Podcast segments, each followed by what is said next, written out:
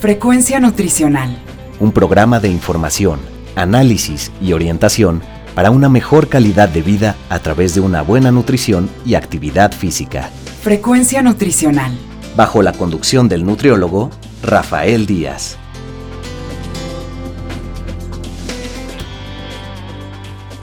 Hola amigos y amigas, les saluda Rafael Díaz García y estamos en su programa Frecuencia Nutricional, un programa de la Universidad Autónoma Metropolitana Unidad Xochimilco para One Radio 94.1 FM. Antes de cualquier otra cosa, quiero agradecer a todos los que durante estos días nos han seguido en nuestra página web y se han puesto en contacto con nosotros vía correo electrónico, Facebook y Twitter. Sus comentarios y sugerencias son muy importantes para todos los que hacemos este programa. Recuerden que Frecuencia Nutricional es un programa hecho por personal docente e investigadores de la licenciatura en Nutrición Humana de la UAM Xochimilco para todos ustedes, y el cual tiene como objetivo informar, analizar y orientar en los diferentes temas relacionados con la alimentación y la nutrición. El día de hoy contamos, pues a través de esta plataforma de Zoom, con la presencia del doctor Raúl Contreras Omaña, quien es investigador del Centro de Investigaciones de Enfermedades Hepáticas y Gastroenterología del Estado de Hidalgo. Va a platicar con nosotros hoy sobre el tema de la nutrición del paciente con cirrosis hepática. Doctor, bienvenido a Frecuencia Nutricional. Muchas gracias por la invitación y al contrario, en lo que podamos ayudar. Bueno, pues ¿por qué la importancia de hablar de la nutrición en un paciente con cirrosis? Es un tema muy interesante porque es algo que se había dejado olvidado en estos pacientes por muchos años.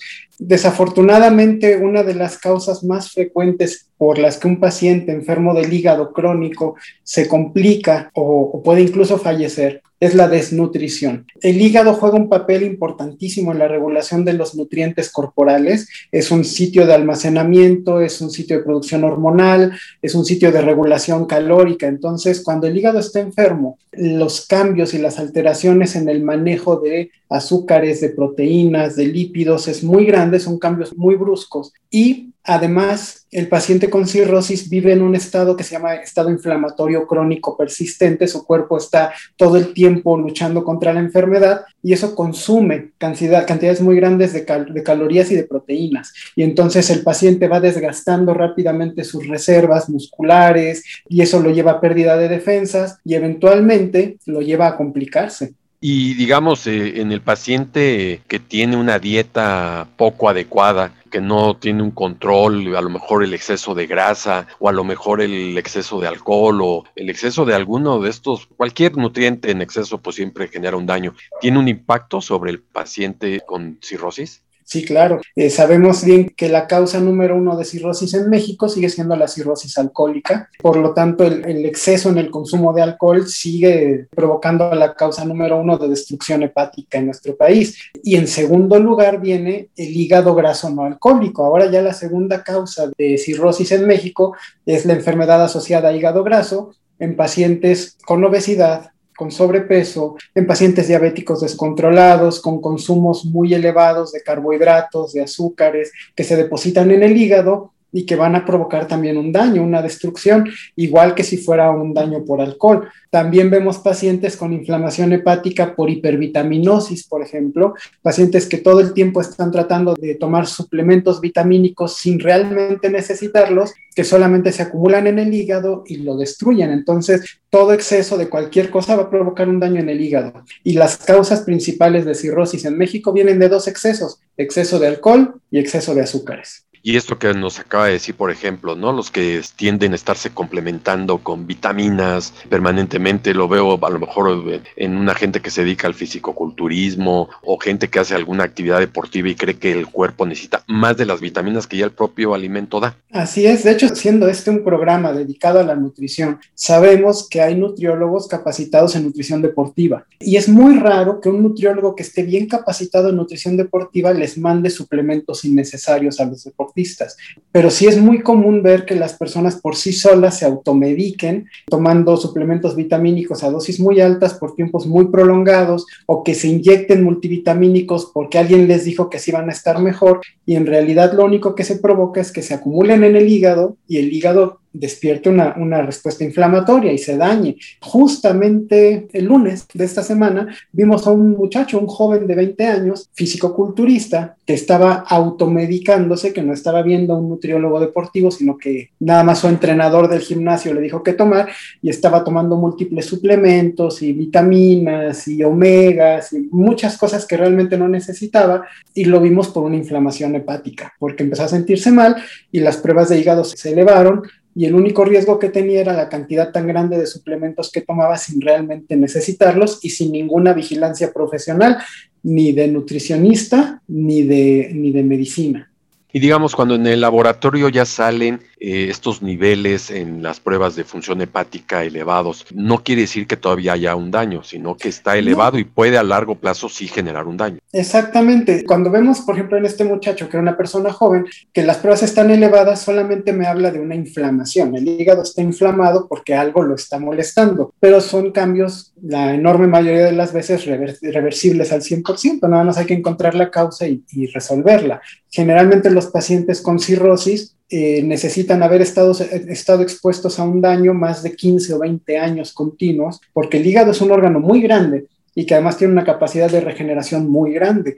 Para que a mí me dé cirrosis es porque algo tuvo que estar molestando a mi hígado todos los días por años, más de 15 años, hasta que el hígado ya no pudo eh, regenerarse al ritmo necesario y empezó a desarrollar cirrosis digamos, igual una gente de lo que ya habíamos mencionado que consume alcohol, ¿hay alguna diferencia en alguien que lo ha hecho toda su vida el consumo de alcohol y alguien que a lo mejor ya en avanzada edad empieza a tomar el alcohol? ¿Hay alguna diferencia? Curiosamente no tanta. La edad tiene mucho que ver con la resistencia al daño que tiene el hígado. Entonces, tiene tanto riesgo de cirrosis por alcohol una persona joven que empezó a beber, porque tenemos pacientes que empiezan a beber desde los 13 años, 15 años, 17 años, de manera muy intensa, y que ya a los 30 años desarrollan cirrosis, 30, 35, y el mismo riesgo tiene una persona que nunca tomó alcohol y que empezó a tomar alcohol a los 50 y entonces a los 65 ya tiene cirrosis. Es decir, mientras más edad tenemos, menos daño aguanta el hígado. Para que una persona joven desarrolle una cirrosis, a lo mejor se tardará 20, 25 años, pero para que una persona de 50 desarrolle cirrosis, a los 10 o 15 años ya puede desarrollarla.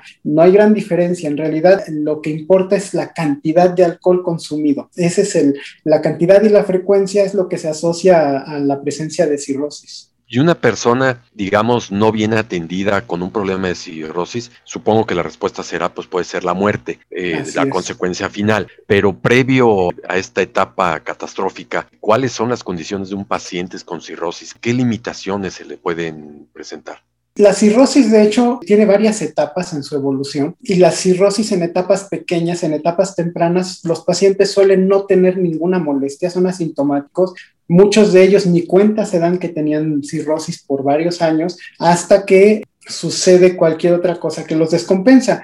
Por ejemplo, que tienen una hemorragia, que es algo muy común en los pacientes con cirrosis, que de repente un día tienen un vómito con sangre y ahí se dan cuenta de que estaban enfermos del hígado. Pero si eso no sucede, ni cuenta se dan que el hígado estaba enfermo, porque el hígado no duele. Eso es algo que comentamos mucho con nuestros pacientes, el hígado no percibe dolor y entonces se va lastimando y no nos percatamos de, de ello. Ya cuando la cirrosis avanza más, son pacientitos que ya empiezan a retener líquido, que el abdomen les empieza a crecer porque retienen agua, o las piernas se hinchan, o lo que comentábamos, empiezan a adelgazar, empiezan a perder mucha masa muscular, ya más avanzados empiezan a desorientar, empiezan a tener muchos problemas de memoria, a estar dormidos todo el día. Son, son diferentes complicaciones, empiezan a tener infecciones muy recurrentes por las defensas bajas que tienen, hasta que eventualmente ya se, se deterioran más y, y el paciente fallece lo que nos está dando a entender es que el hígado tiene una relación ahora sí que con todo el cuerpo en todos los sentidos, aunque la función sea muy específica. Así es, es que de hecho el hígado como tal no tiene una función específica, tiene, se calculan entre 600 y 1200 funciones bioquímicas del hígado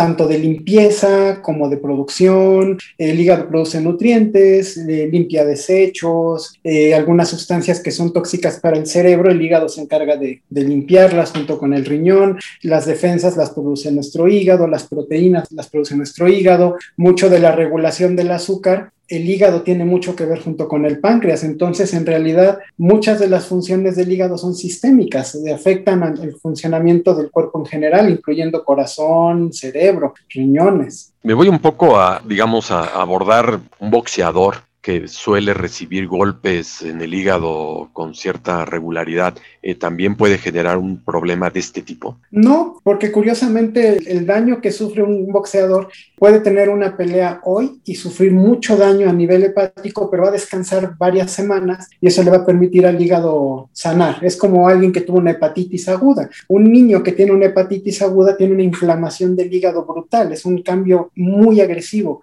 pero como solo dura unos días y después se detiene, el hígado se regenera al 100%. Lo mismo pasa con el boxeador. El verdadero riesgo del boxeador es una ruptura del hígado, eso sí, con un golpe que se rompa el hígado y que haga un, sangrado, un hematoma.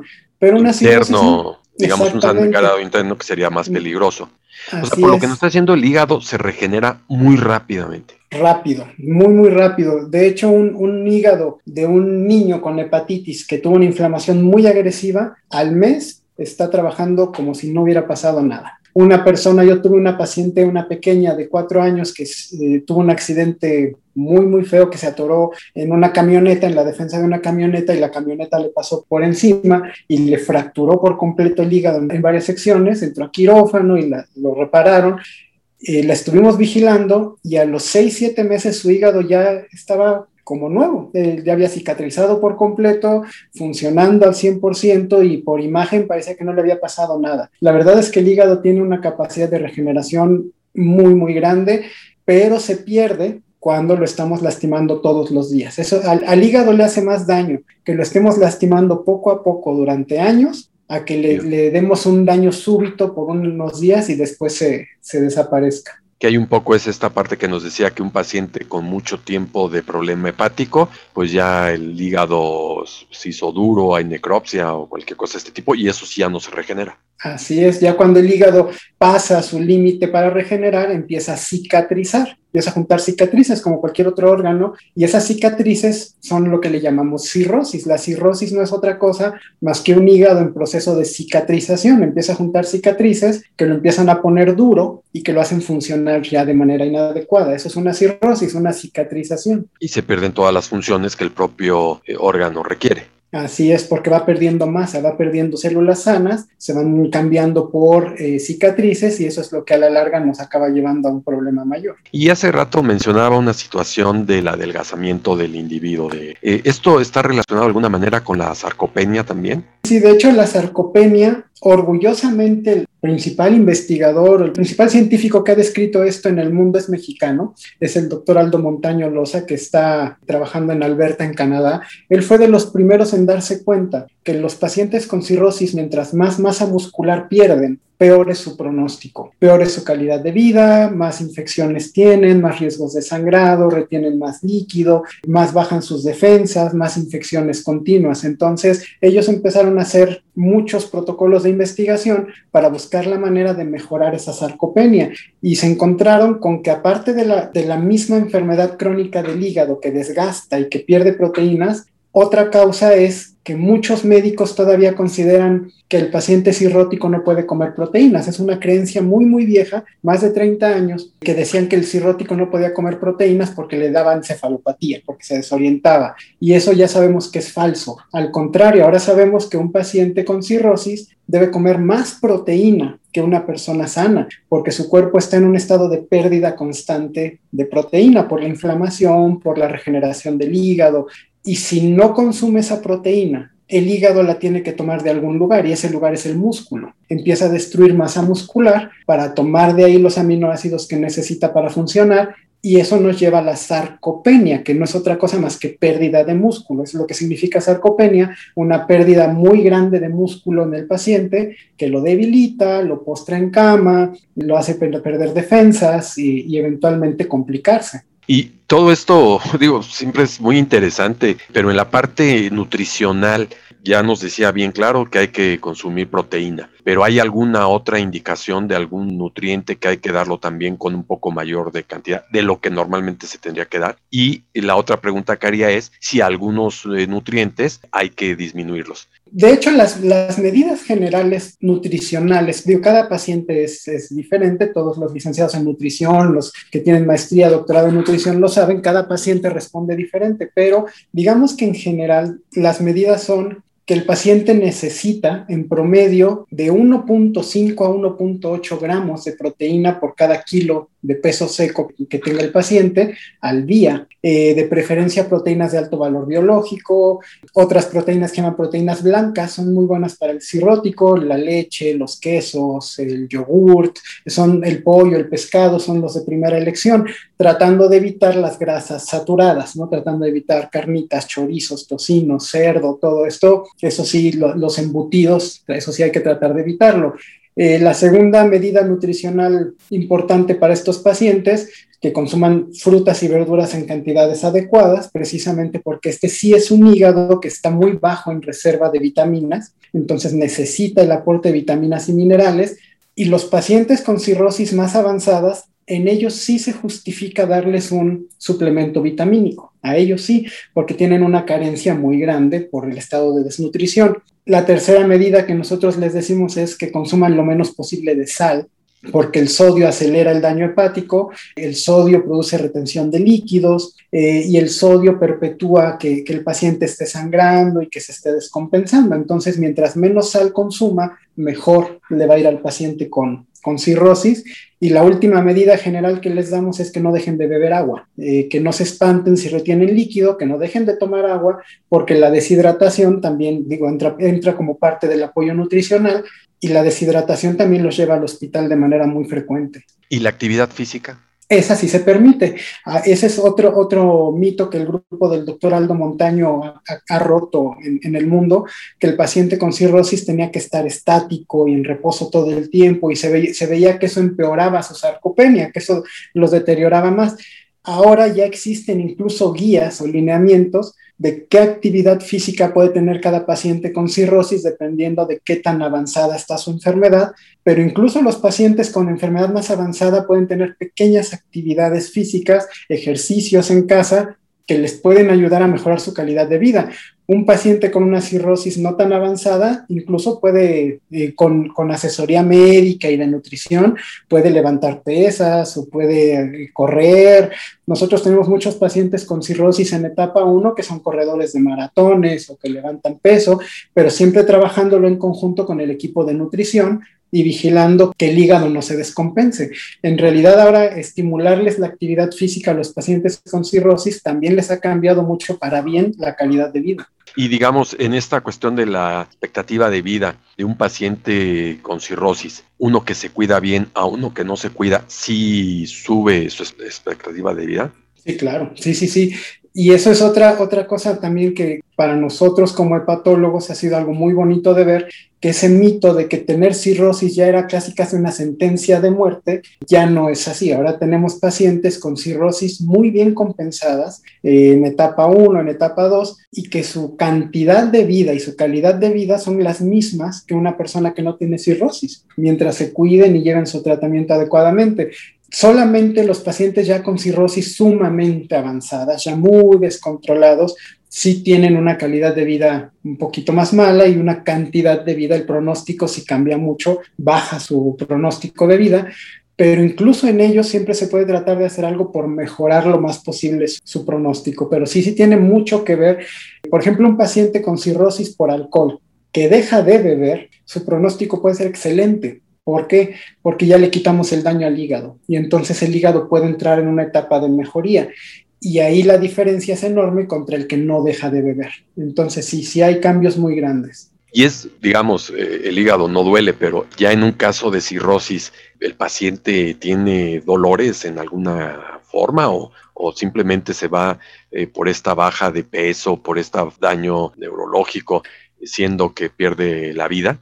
Sí, de hecho, no, nunca se quejan de dolor en, el hígado como tal. Ya en etapas muy avanzadas los pacientes se quejan de, molestia o de dolor en el abdomen, pero casi siempre es por el líquido que retienen, que eso los tiene muy incómodos, pero el hígado como tal nunca da dolor. Ni siquiera en etapas muy avanzadas el paciente siente algún dolor en el hígado. Realmente las molestias que siente el paciente son otras, son más asociadas a los golpes, a las caídas, a la debilidad, a la fragilidad, al líquido, eh, al estar postrados en cama por días, eso también les da mucho dolor en huesos, en articulaciones, pero no como tal en el hígado. ¿Y hay alguna página de internet, alguna asociación, algún organismo que brinde información, orientación sobre este tema?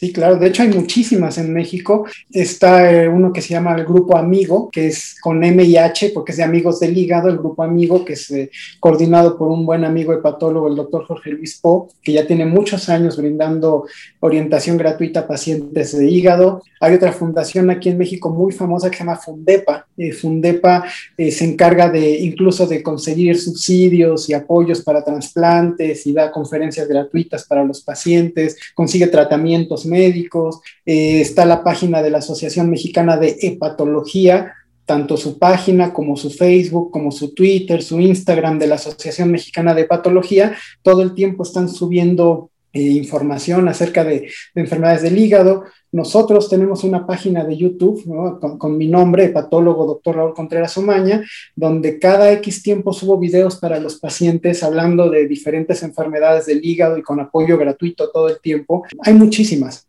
Afortunadamente ya cada vez hay más grupos en, en Facebook de enfermos del hígado que se unen para intercambiar este, experiencias la verdad es que en los últimos cinco años, el acceso a la información para el paciente con problemas del hígado en México creció exponencialmente y todos esos centros de atención y esas páginas de orientación son gratuitas. Y ya hay, digamos, en el ámbito de la investigación, eh, un grupo importante de gente que se dedica a la investigación de la hepatitis, de la cirrosis. Sí, claro. Sí, nosotros, por ejemplo, nuestro centro es un centro de investigación en enfermedades del hígado. Tenemos 10 años publicando eh, sobre enfermedades del hígado diferentes, sobre todo cirrosis y hepatitis, hígado graso.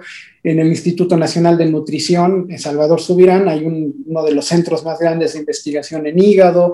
En el Centro Médico Nacional La Raza del IMSS o en el Centro Médico Siglo XXI en el Centro Médico Nacional 20, 20 de noviembre de, del ISTE, en el Centro Médico de Occidente, en Guadalajara, en el Hospital Civil de Guadalajara, en el Hospital San José de Monterrey, en Médica Sur, es decir, sí hay muchos centros ya en México que están investigando todo el tiempo enfermedades del hígado y que todo el tiempo están publicando eh, de hepatitis y haciendo consensos y artículos y, y la verdad es que sí hay mucha investigación en hígado por lo que escucho, doctor, en México pues hay vanguardia en el tema, ¿no? Y sobre todo dice lo del caso del mexicano que se encuentra en el extranjero trabajando estos temas. Así es, de hecho, insisto, es un orgullo que los dos son muy buenos amigos míos, el doctor Aldo Montaño, el doctor Pepe, que está en España, José Altamirano, él está en Barcelona y es uno de los principales investigadores en el mundo de fibrosis en el hígado por daño por alcohol. Entonces ambos son mexicanos y están desarrollando investigación de vanguardia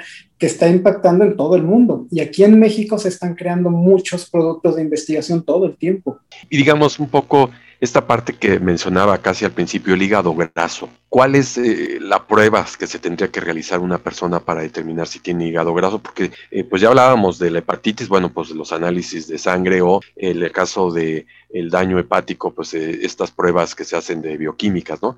Pero para el hígado graso, un ultrasonido. El mejor estudio para detectar a tiempo grasa en el hígado es un ultrasonido de hígado. Es, rápido, es barato, es sencillo, no es invasivo y en, manos de un buen ultrasonografista puede detectar un hígado graso desde una etapa 1, desde una etapa pequeña, porque como el hígado no duele, la gente no se da cuenta que su, hígado, que su hígado está juntando grasa. En realidad lo recomendamos más para personas que tienen sobrepeso, o que tienen obesidad, o que viven con diabetes, cosas por el estilo, que son las personas de más riesgo o que consumen demasiados azúcares y harinas en su dieta, son las personas a las que les recomendamos hacerse por lo menos un ultrasonido. Y si tienen grasa en el hígado, acudir a, atención, porque no es normal tener grasa en el hígado. Y, en este tema hablamos de los alimentos, del alcohol, del fumar, los medicamentos no para el hígado, para alguna otra patología, pueden generar también algún daño que lleve a la cirrosis? Qué bueno que me pregunta esto, porque muchos de nuestros pacientes llegan al centro diciendo que alguien les dijo que su cirrosis es por todos los medicamentos que toman. Y la verdad es que la cirrosis medicamentosa es algo rarísimo, es algo sumamente poco frecuente. Eh, la enorme mayoría de los medicamentos que existen en la actualidad están diseñados para no ser tóxicos para el hígado. Entonces, Todavía tenemos pacientes que les dicen que les dio cirrosis por su medicamento de la presión o por el medicamento de la diabetes o porque toma algo para el corazón y en realidad no, no es, son medicamentos que no suelen provocar daño en el hígado. Sí existen las cirrosis por medicamentos, pero son medicamentos muy específicos eh, que se usan, por ejemplo, para crisis convulsivas o que se usan para ciertos tipos de cáncer o, para artritis reumatoide, que no son, no son medicamentos de fácil acceso y que tomándolos por muchos años nos pueden llevar a una cirrosis. Pero que una persona pueda desarrollar una cirrosis por tomar sus medicamentos de la presión, del corazón, de la diabetes, no. Pues Doctor, le queremos agradecer a nombre de toda la gente de Frecuencia Nutricional el que haya estado con nosotros el día de hoy. Muy interesante el tema y ojalá en alguna otra ocasión podamos tener la oportunidad de volver a platicar. Con todo gusto. Ya se notó que estas cosas a mí me apasionan y yo lo que necesiten, con todo gusto. Frecuencia Nutricional. Amigos y amigas, estamos finalizando por el día de hoy nuestra emisión, la cual esperamos haya sido de su agrado. Recuerden que podemos seguir en contacto a través de nuestra página web www.facebook.com diagonal frecuencia nutricional y también en Twitter como arroba fnutricional. De igual manera, lo pueden hacer enviándonos sus comentarios y sugerencias al correo electrónico frecuencia nutricional arroba correo .xoc.one.mx. Les recuerdo que pueden escuchar todos nuestros anteriores programas en www.misclub.com diagonal frecuencia nutricional y ahora también por la plataforma de Spotify. Solo me resta agradecerle a Alfredo Velázquez, a Teseo López, a Norma Ramos, a Magdalena Rodríguez y Efraín Velázquez quienes hicieron posible la realización de este programa. Finalmente, gracias a todos ustedes por escucharnos, se despide Rafael Díaz, quien los espera en nuestra siguiente emisión de Frecuencia Nutricional.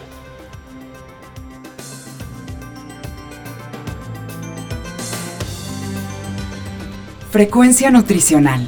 Un programa de información, análisis y orientación para una mejor calidad de vida a través de una buena nutrición y actividad física. Frecuencia Nutricional. Una producción de la Unidad Xochimilco para Guam Radio 94.1 FM.